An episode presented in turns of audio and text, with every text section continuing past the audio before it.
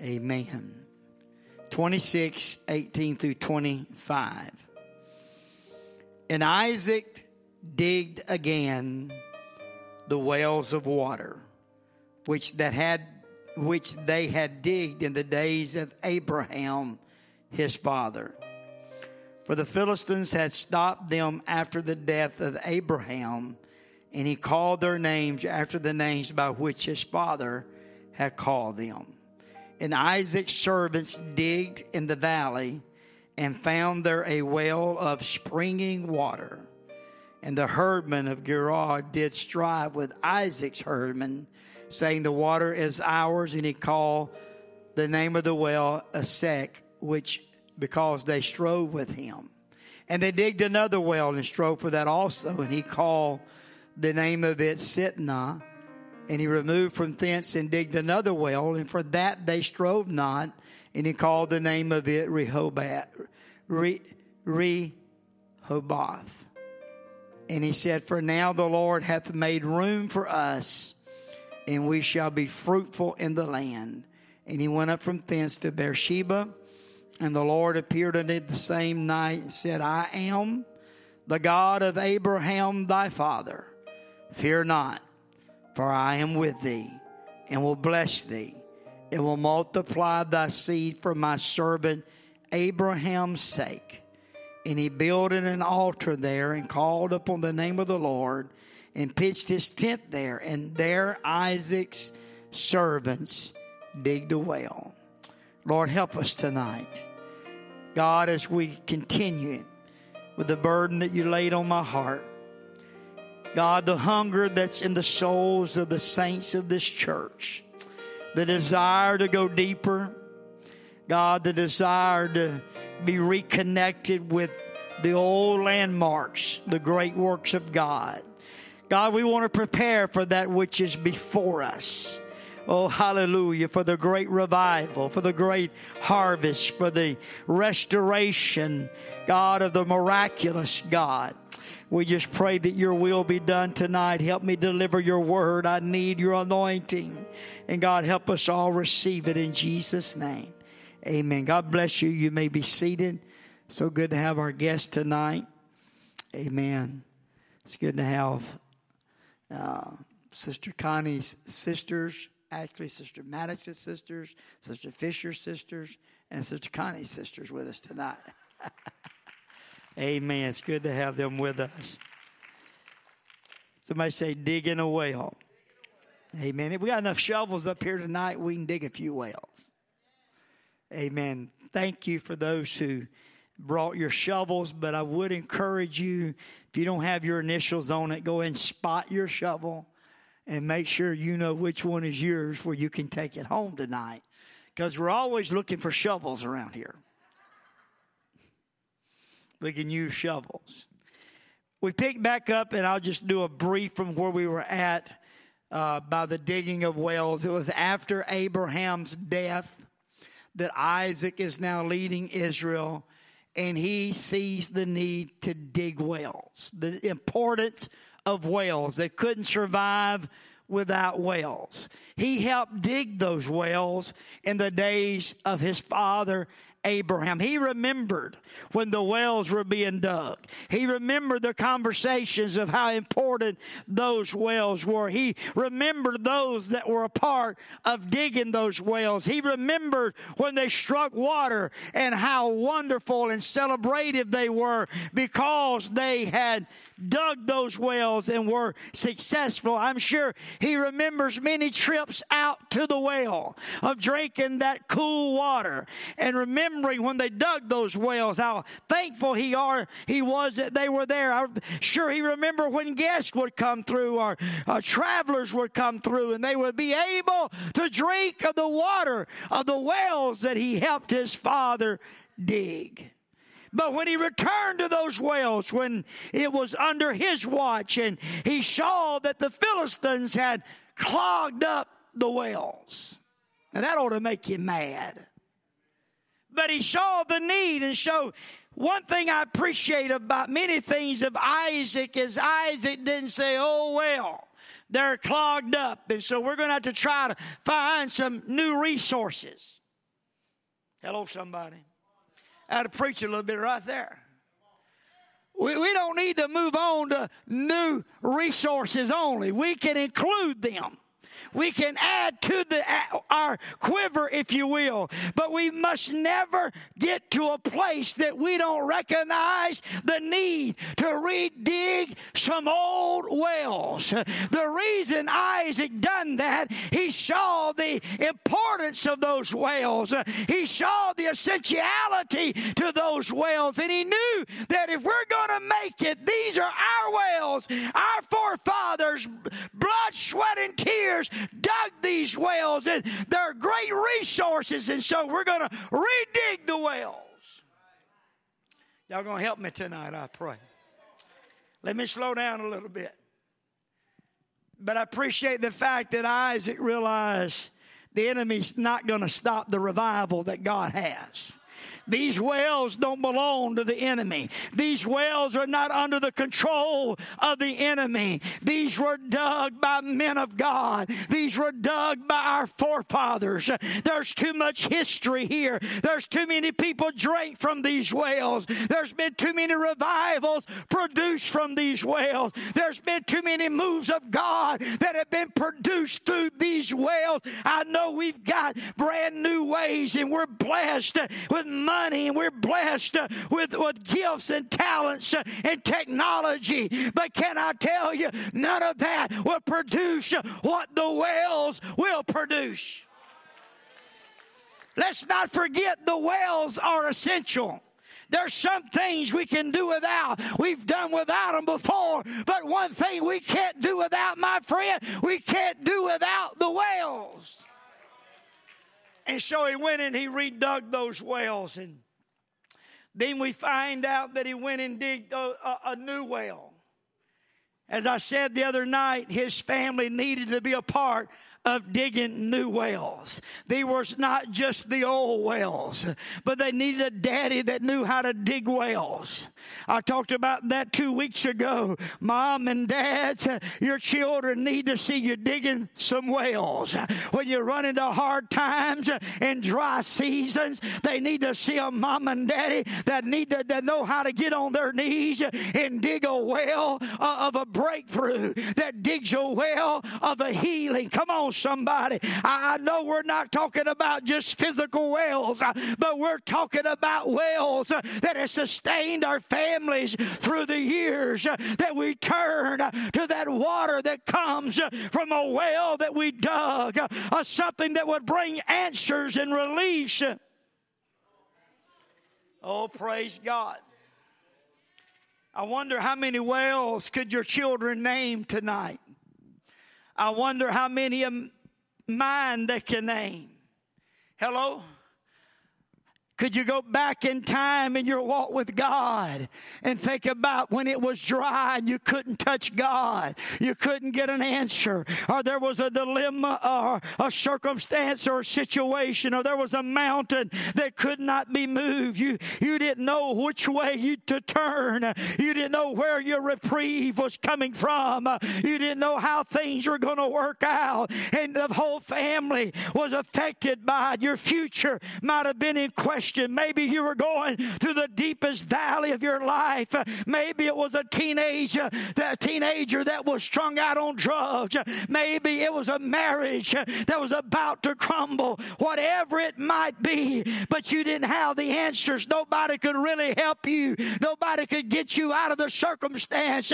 But you learned, I've got to dig a well, and you got a hold of God, and you dug, and you bore in, and you touched touched heaven and the answer came. You'll never forget that well, my friend. And the next time a valley comes or a mountain is faced, you're going to remember, I know where that well is at. I'm going back to my place of prayer. I know how to touch God.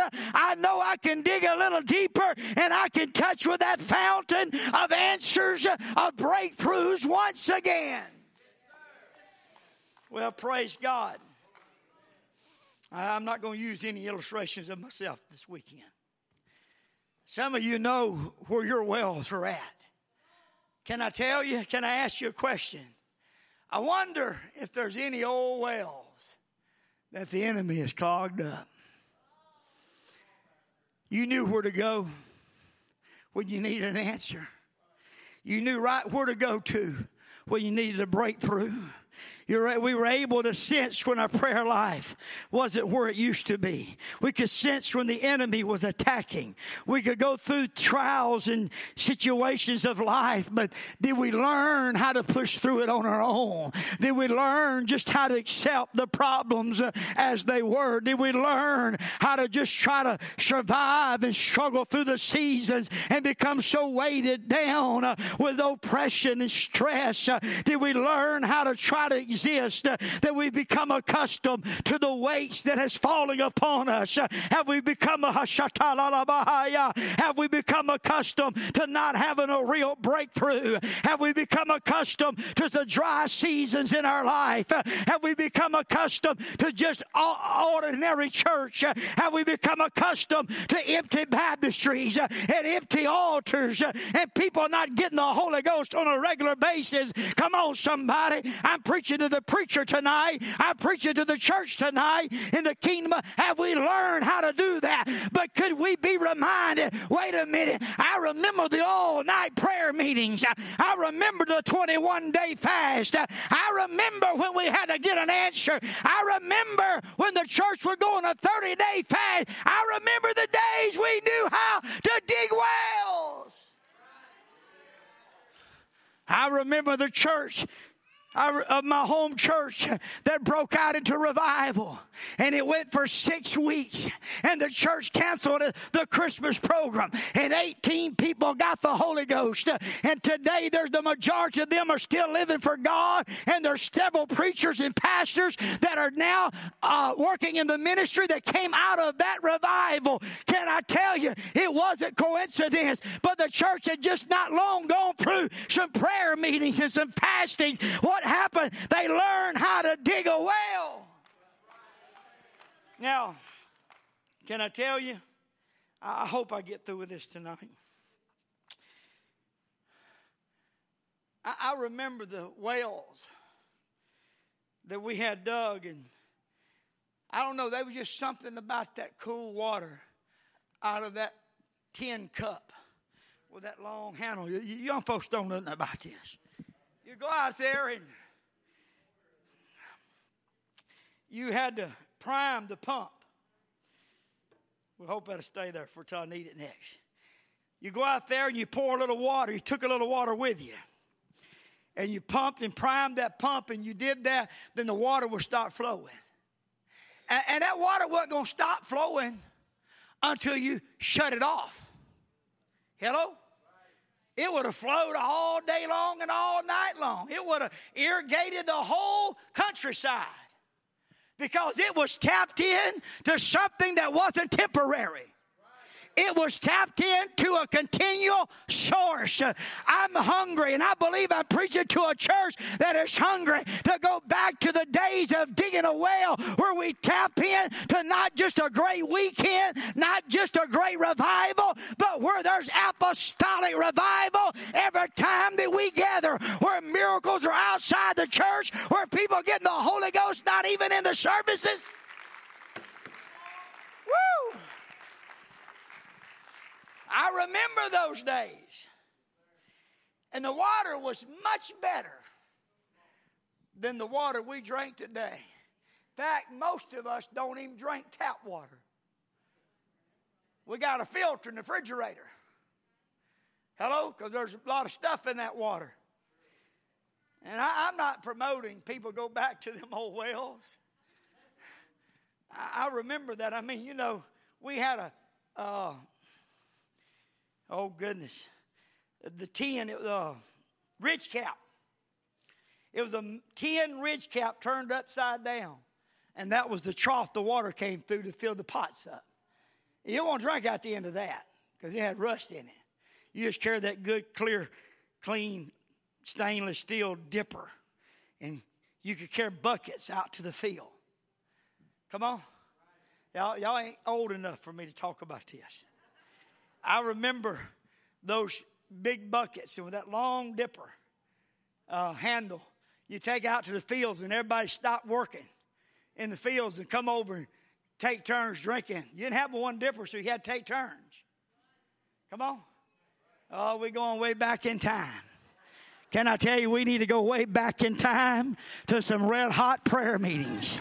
We need to go back in times where we ain't trying to make it happen, but we need a sovereign move of God. God is still God. He's still a miracle worker. He still moves mountains. He still wants to work among his people. He still wants to show his glory. God wants to prove to this world about a, a, a God that is all powerful, but I believe he's reaching for a people tonight, come on, that says, I'm willing to dig some wells. Now, I, you know, you get these little preaching thoughts while you're preaching. That's why it takes so long. So the little curves or little side roads, I ain't responsible for. But there's been a many a happy worker in the field when somebody showed up with that bucket of cold water. But if there had not been a well, we'd had nothing to pull from to refresh those men. We're looking at a world today that needs somebody that knows how to get a hold of God. Come on. Uh, we, uh, why do you think Ruth wanted to follow Naomi into her homeland and said, Your people will be my people and your God will be my God? I'm going to lodge where you lodge and I'm going to die where you die. Why does she say those things? Because she knew that Naomi knew how to get a hold of God. She knew there was something there that she had tasted of, uh, that Naomi knew how to get a hold of. Uh, I would to God that we'd get a revelation. I wish I could just deliver, open my heart up to tonight. I, I know I'm butchering the English language, I'm butchering this message, but if I could just unfold my heart tonight and pour it into each one of us, then I feel we could get what God is trying to say. It doesn't take a fancy message, it just says, you know what? I want to bring us back to a time that we didn't have stuff handed on a platter. We were not in an entitlement a syndrome, uh, but we were saying, you know what? I need to touch God. I need to touch God for my family. We need to touch God for our church. We need to touch God for our community. And He is there waiting. He's just hungry for somebody to tap into it. Woo! Come on, somebody. Help me preach tonight. The Bible says, The deep calleth unto the deep. Yea, the deep things of God. That you know, that little surface water, it'll run out. Those branches will dry up in the summertime. Go to Arizona, they got rivers, but there ain't no water. It's just dry, parched ground. It's in a, the sign says so and so river, and I go, don't like no river I ever saw. I brought her to Mississippi. We passed all that flooded waters going down to Jackson. I said, now that's a river. That thing's got plenty of water in it. Oh, praise God. But see, the, the little branches and the little trenches that we can tap into will dry up when things get tough, uh, when things get, when there's a drought going on. But if there's a well deep down uh, and it's hit that vein of the water, it don't matter how much the drought gets, Brother McGill, because it's deeper than the drought. It goes further to us. It goes to a source uh, that is never ending. Uh, it's the wells of living water. That's why Jesus used that as an example. That that's what His Spirit is like. It is a well of living water. It's never going to run dry, it's never going to run out. Its source is forever continuing. If you read about heaven, there's a river coming out of that area that's going to flow. I'm telling you, it's a crystal clear river. I want to get back to a day that a church knows how to dig wells. Woo! My Lord, help me tonight, Jesus. You know, digging wells is hard work. We live, can I just talk real to us? And I'm not talking down, I'm in here with you, folks. Anything I'm saying to you, I'm saying to me. Okay? We, we live in a microwave mentality. Come on. Let the microwave go out and see how mad you get. You be going to Walmart or Home Depot real quick buying a microwave because we become accustomed to microwave. I'm afraid we've done got accustomed to microwave church. We just come in and get a quick fix.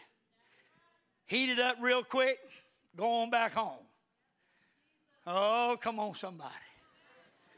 And we'll, if we're not careful, this is all these young people are ever going to see out of us is microwave church.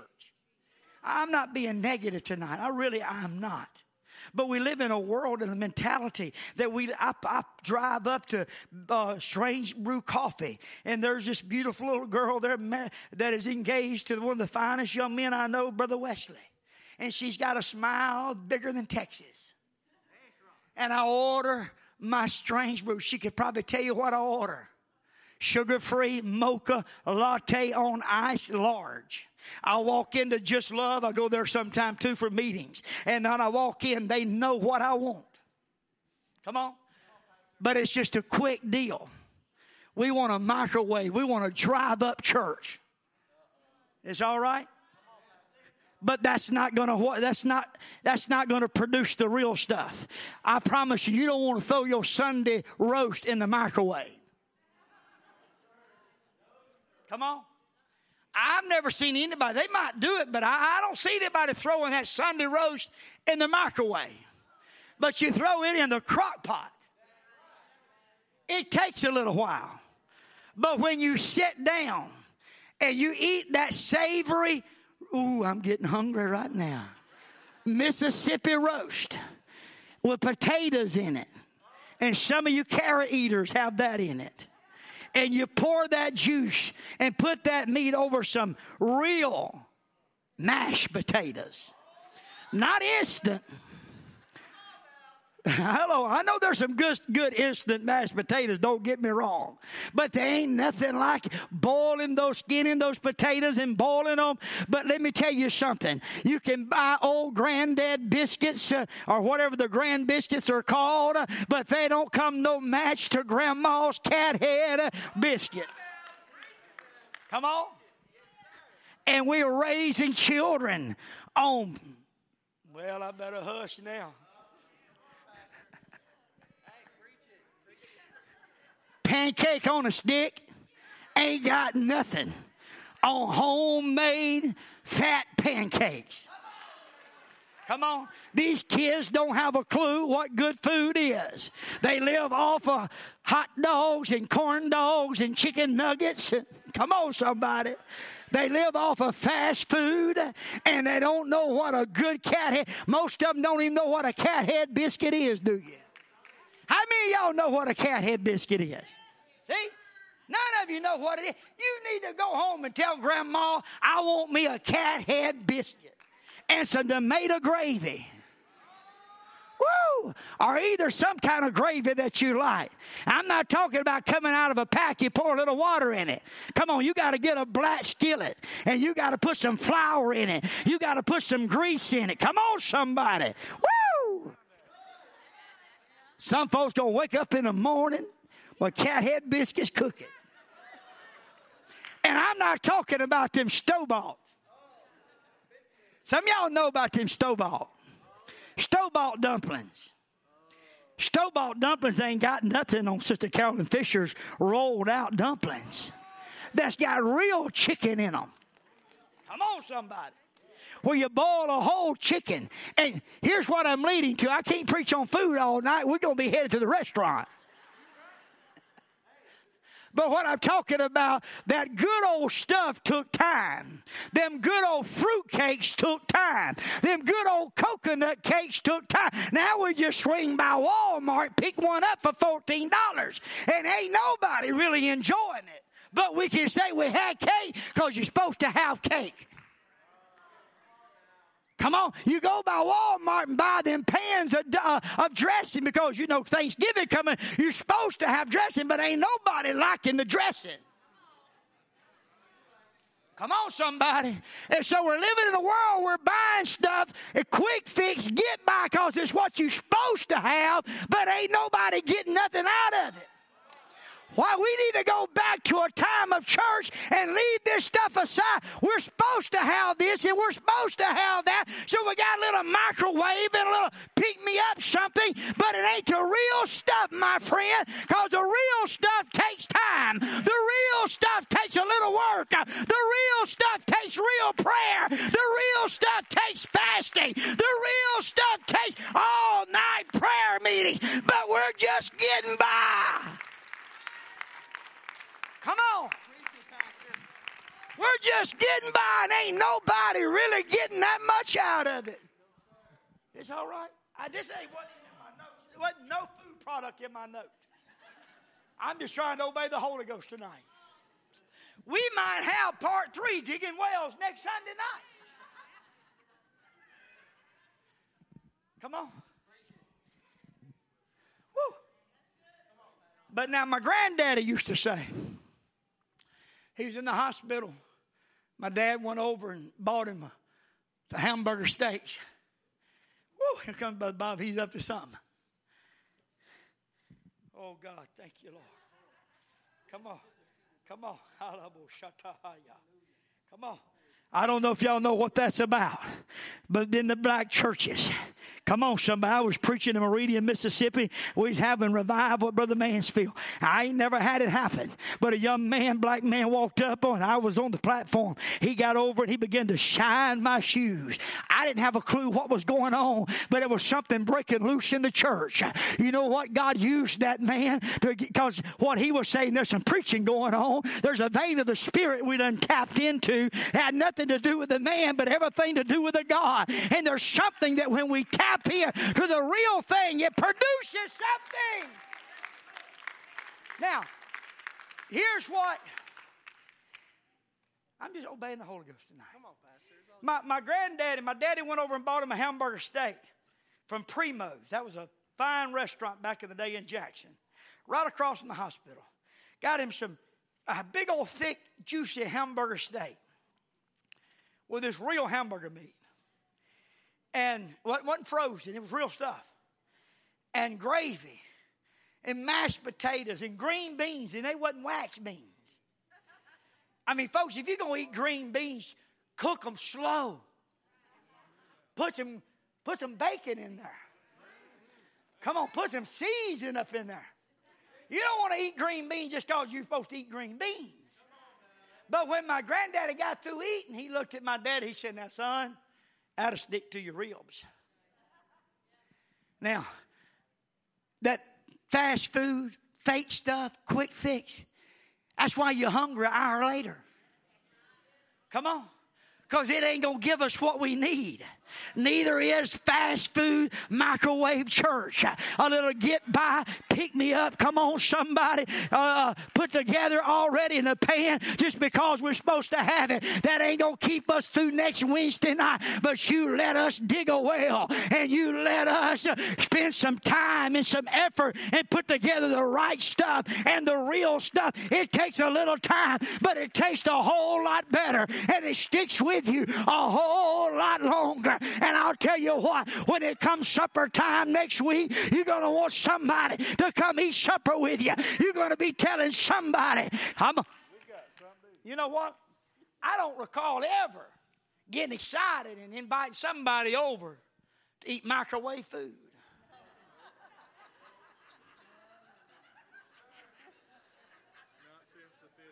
No. Oh, you, man, come on. We're going to have a feast. And when they get there, they're looking for pot roast. They're looking for, I mean, yeast biscuits or, or rolls, rather. They're, they're looking for homemade cake. and I mean, they're looking for a feast. And you get there and you over there to microwave. Huh? And you set it out before them. They're going to eat it. And when they leave, they're going to run by Burger King. Come on. No wonder we might not. Well, y'all, y'all bear with me. I'm just being pastor. I'm trying to be a good pastor. How many of you invited somebody to church this week? Or well, somebody count. Less than 5%. How many taught a Bible study this week? Uh oh. Come on, somebody. How many people witnessed to somebody this week? And now we wonder why we ain't having revival. We wonder why the altars are empty. You know why? Because we eating microwave church. We're coming in, we're getting our little fix, and we're getting our little belly full for a minute, and it ain't gonna last us to the next day hardly. And we're just coming in, we're going through the motions because that's what you're supposed to have. But there hadn't been deep prayer meetings, and we haven't had great breakthroughs, and nobody been digging wells, and the homes are empty of wells. Come on, somebody. He caught. I'm not being mean. God, help me tonight to deliver this message and, and uh, wrapped in love because God is wanting to take us somewhere. Hello, somebody But if we're going to have good church, uh, it takes a little bit of work to dig a well. Come on, we got to get back to rolling up our sleeves uh, and we got to get back to investing into the church uh, and working hard to dig wells and tap that water flow that will feed a thousand and thousands. That will be something that we can have good church and say, Oh, we had roast tonight. We had roast and potatoes in the Holy Ghost tonight. There was a real move of God tonight. There was tears flowing. There was conviction falling. There was a stirring in the midst. There was healings in the place. People getting the Holy Ghost. Come on, somebody. I'm talking about if we'll do it, God will do his part. But he is never going to be a microwave God. He's never going to be a little quick fix God. He'll give you a little touch. He'll bless us a little bit, but we're never going to see the real revival that God had until we start digging wells. My Lord, have mercy. I wish I could go back in time. I can't. And bring some of our elders here. The James Kilgores, the J.T. Pughs, the Merle Ewings, the O.R. Faussses. Come on, somebody. The G.A. Manguns that's seen thousands receive the Holy Ghost. They didn't have the greatest education. Some of them were great pulpiteers, and some of them weren't so great pulpiteers. But they had moves of God and they had great churches. But they could tell us it was all built on their knees through a church that knew how to touch God. Come on. Oh, God, help us tonight. All right. I don't know how much time I got left, but. Brother Mark Cash said I had to 10 o'clock. I'm just hungry. We're hungry. Hungry for conviction to fall. We're hungry for revival to break out. We're hungry for sinners to come in. We're hungry to see families brought to God. Woo! Oh, praise God. Clap your hands to the Lord. I, I, I ain't even, I'm not even one paragraph.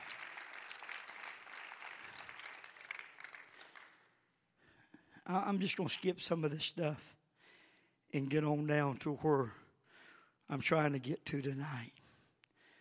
Everybody say, well, it's a prayer. I know we've been in prayer for, on prayer for four weeks or four different Wednesday nights. But we're going to keep talking about it for a couple more Wednesday nights because God help us to not let it be just a season, but it be a turning point of forever. Our churches were not built on weak prayers, but they were built on praying men and praying women they had prayer warriors. They had intercessors. And so we've got to have people. And that's what we're trying to do is we're trying to dig wells. How many of you have been using the charts that we've been passing out? I've heard several great testimonies. Come on, raise your hands if you've been using the charts to pray with. Come on, that's still a small percentage. And here's where I'm at. Please don't take this pastor's being mean, but it won't do one good to preach. It won't do one good to get out cards, to put together prayer guides if we don't use them. See, God's just not giving us stuff to get by Wednesday night. That is microwave religion. But God has given us stuff to take home and say, God, I'm not playing games.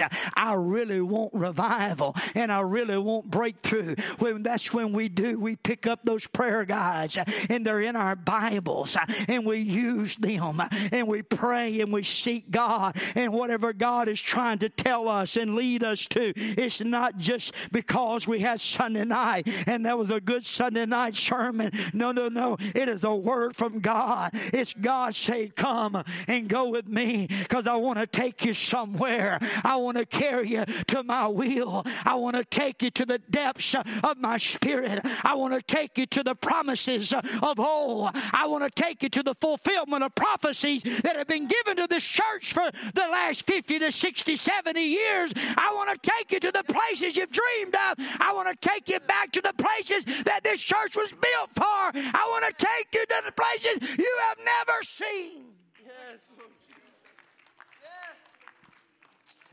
Oh, hallelujah. Somebody say, digging a well. Now, y'all too quiet. I know you're listening. But digging a well, revival doesn't come easy. But it takes digging the well of prayer. Praying until something happens. In Nigeria, the apostolics pray for 8, 9, 10, 12 hours a day in many cases. Because their philosophy is this you don't stop praying until you get a move of God. What would happen if we came in here and we didn't worry about music? We didn't worry about preliminaries. We just prayed till God showed up. Well, I know we might not have four songs or three songs. I know we might not get to preach that night, but we'd have a move of God. But they pray until a miracle takes place. Oh, praise God. Now, let, let me go a little further. Everybody said the wells of sanctification. What is sanctification? Sanctifying means to set apart. In the scripture, when God told Jacob, Genesis chapter 35, verse 1 through 12, he said, Jacob, arise and go back to Bethel. That's that, I'm telling you, that's that supernatural experience he had with him when he laid under the stars with his head on the stones as a pillow that night and he saw a, a ladder that was angels ascending uh, and descending. And he said this is none the less than the gate of heaven. I'm telling you brother lee was a place he would never forget even though he had wandered from it even though he had gone far from it and he had got himself in a mess and his life wasn't turning out the best in the world. And he caught himself with esau on his trail and he got along with God and he touched the hollow of his thigh and his name was said to that it was going to be changed from Jacob to Israel, but it happened, happened yet. It hasn't happened yet. And then God speaks to him. He said, Jacob, arise and go back to Bethel. Go back to that place of the supernatural. Go back to my first visitation. Go back to a place you called nonetheless than the gate of heaven. I want you to go back there and take your people to a place that you have been. A place that you experienced, Jacob. Go take them back. And Jacob says, Okay, I'll go back. Come on, folks, let's go. Jacob looked at the people, being the leader that he was, and he said, Change the way you dress. That's what he said. He said, Change your garments, cleanse. He said, Take your earrings out. Just get rid of the jewelry. Come on. You know, the old way, we didn't have that back then. Hello, somebody. We picked some stuff up out of the world along the way. Come on, I'm just preaching truth. And he said, I want you to bury it at a tree called Shechem. And there's a reason it was buried because you don't want to go dig it back up. When you bury it, it means it's dead. It's not something I go back to after a while. But when you bury it, it's saying, I'm done with it. I no longer want it in my life. I want it dead in my life. You know what real repentance is? You know where revival really comes from? It's when we, from our own heart, says, You know what, God? I want to get rid of everything that I brought into my life, everything that I've added that should not have been, everything that was produced out of a fashion of this world, everything that was produced out of the way of the world that was not godliness. We want to bury it. Hello? And he told them that. Then he took them back to Bethel. Y'all with me? Don't let me lose you now. You know why he did that, Abigail? Because he knew they couldn't go back to Bethel in the condition they were. There had to be some changes. You know what keeps a lot of people away from Bethel? They're too much in love with the changes that came in their life since they were at Bethel the first time. Come on. I'm preaching truth tonight. And we look at what we've added and we look what now we do and we say, I don't want to give this up. And God said, Well, you can't go back to Bethel, honey. And Jacob knew they couldn't go back to Bethel. And I've been praying and I've shared it with this church. You know, when revival really comes, I'm going to camp meeting next week, so don't let me go home word about what you think tonight. But you know when revival really comes, when the pastor don't have to require it, people says, you know what? This way it should, this way it was, it wasn't like this 30 years ago. This wasn't allowed 50 years ago. And my God, they had revival and we ought to look holy. We ought to dress holy. We ought to act holy. We ought to dress modest. We ought to act modest. We ought to live modest. We ought to live godly. He said, be ye holy for I am holy. He said, come out from among them and be ye separate, saith the Lord. Lord, and touch not the unclean thing, and I will receive you. And Jacob sanct, led the people to sanctification. And I don't find in Scripture, Brother Wesley, where anybody said, I ain't got to do that. Oh, that's not necessary. Go read it. Not one person you read of says, No, I ain't going with that deal. I'm going to go find me another church don't preach it so hard. Come on. You didn't see them doing that. Because family was family. They were a part of the kingdom of God. And they all followed. They all buried it at Shechem. And they all changed their garments. And they all marched back in, following Jacob back to Bethel. And then let's go a little further. What about Joshua? Joshua was getting ready. Throw that scripture up there in Joshua if you don't mind. Y'all getting quiet because I done got on some toes. I told you I'm getting on my toes too.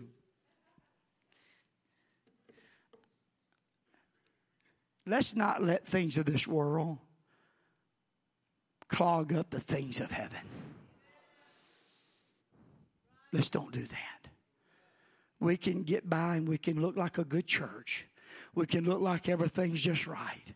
But if we let the things of this world clog the things of heaven, we will never experience what God has for the church. Come on. And it came to pass after three days that the offers went through the host. And they commanded the people, say, When you see the ark of the covenant of your Lord, represents the presence of God, and the priests of the Levites bearing it, then you shall remove from your place and go after it. And there shall be a space between you. Skip to the next verse. Whoa, whoa, whoa, never mind. No, man, go back. I'm sorry. I'm sorry. Come not near unto it that ye may know the way by which ye must go, for ye have not passed this way heretofore. And Joshua said to the people, Sanctify yourselves, for tomorrow the Lord will do wonders among you. I'm in the Bible. I wonder what wonders God will do if we'll do our part.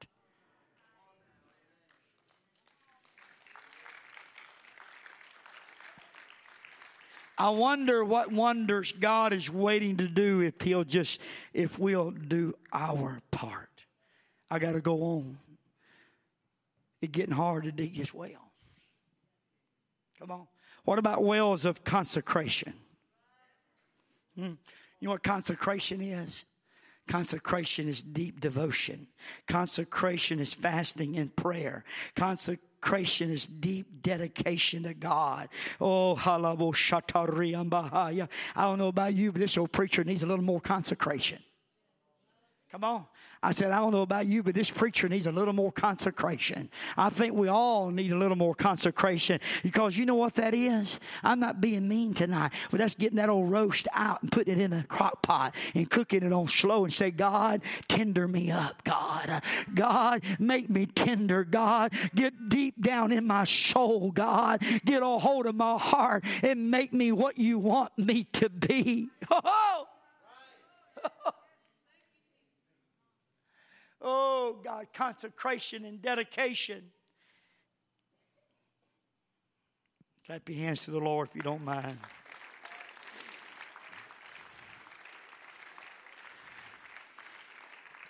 Digging a well. Digging a well called giving. I'm really stepping on toes now. You know? No, we got a good church.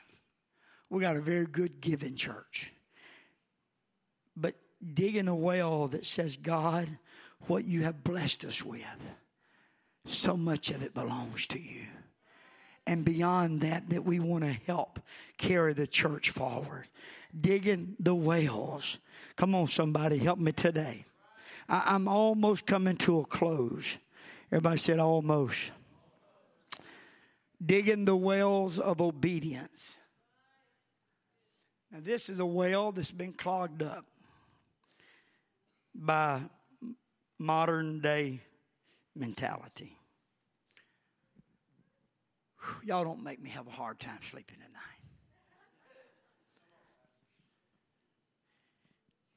You know, when I grew up in, as a child in the church, I had a precious mom. I never heard about church trouble.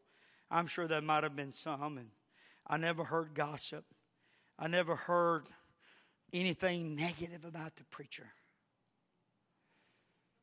I remember my mama in the latter days before she passed, before uh, last couple of pastors were there, they went through a season and the pastor split the church from the whole church and made everybody that was with him come stand beside and pointed all the ones that were against him. It was just dumb. It was crazy. It split our home church. And my mama said then, I've never talked about a preacher, and I'm not going to start now even though she knew how wrong he was, she wasn't going to do it. Oh, and it's not about the person because nobody's perfect. It's about the office that we revere. Because if we revere God, we revere the office. And I'm not, look, I wish I could just have somebody that's preaching this part right now. But there's something about the voice of God, the way I was raised, and I'm sure you was as well, because your dad was a pastor that whatever the pastor taught, that's what we were supposed to live. I mean, we really were. I mean, that's the order that God set up. Moses taught the people. That's what they were supposed to follow. Joshua led the people. That's what they were to follow, right? That, that's the order God has set. Go read it in the Bible. It's there. Does it make him perfect? No, but it makes the order perfect. Okay? That's what God chose. And we were raised that whatever that preacher says and teach, that's what you do. And if he's wrong, then he's got to answer to God. Now, I'm not saying if he's wacky or crazy or loony, we all pick up on that real quick. But that pastor loves you, and that pastor's praying, and that pastor's living right, and that pastor's trying his best to lead, then we ought to do what he teaches. Because he's not trying to dictate our lives. He's trying to help us be the best we can be and make heaven our home. He's trying to, that's, oh, I mean, come on. The number one reason that pastors leave the ministry is because they're at a they're at an all time record number today. Is because they feel ineffective. Come on. Because we're coming to an hour, listen to me, where if the parents don't do some things the pastor teaches and they make a self governing decision, well, that's what he preaches, but I don't believe it that way. That sends a message to the child that says, I don't have to do what he says. And when they get a little older, chances are they're going to pick their own things that they don't agree with the pastor about, but that could very well be things their parents agree with them about. But the parents are not going to be able to say a thing because they taught their children, you don't have to do what he says. Do you know why? Do you know why Herodias had John the Baptist's head put on a platter? Remember, she was married to his brother Philip first. And she left Philip and married Herod. And John the Baptist came out preaching against that adultery and he exposed them and called them out for their sin. And she set it up and she asked for his head on a platter. You know why? Because she wanted to cut off the voice of the man of God. Don't cut off the voice of the man of God in your children's life.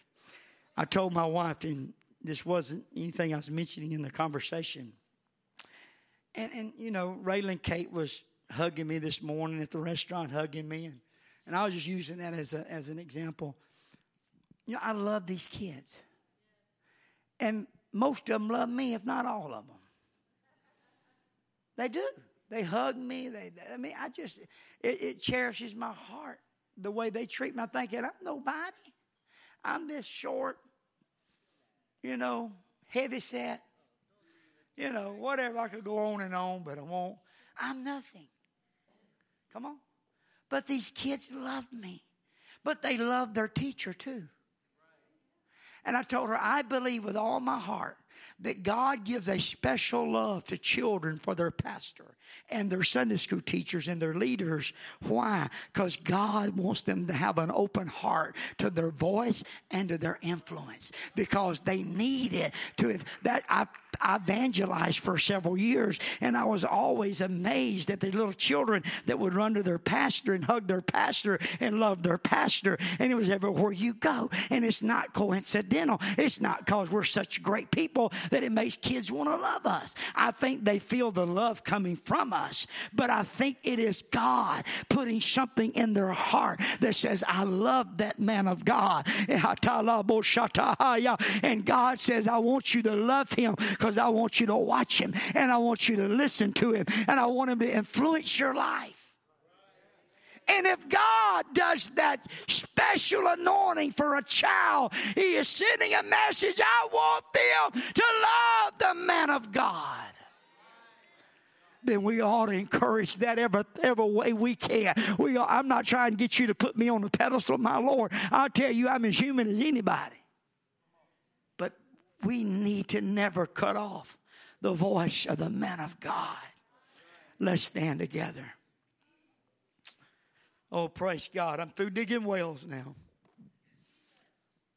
Oh, God, help us to dig wells that would bring forth a resource of revival, that would bring joy and the Holy Ghost.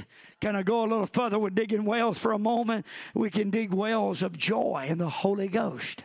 Come on, the Holy Ghost gives us joy, unspeakable and full of glory. There's something about the Holy Ghost uh, that'll get us walking right and talking right and loving right and doing right. There's something about being filled with the Holy Ghost. Oh, hallelujah. Well, Praise God. I tell you what, y'all just shout right quick and I'll feel better. Hello, somebody. Come on.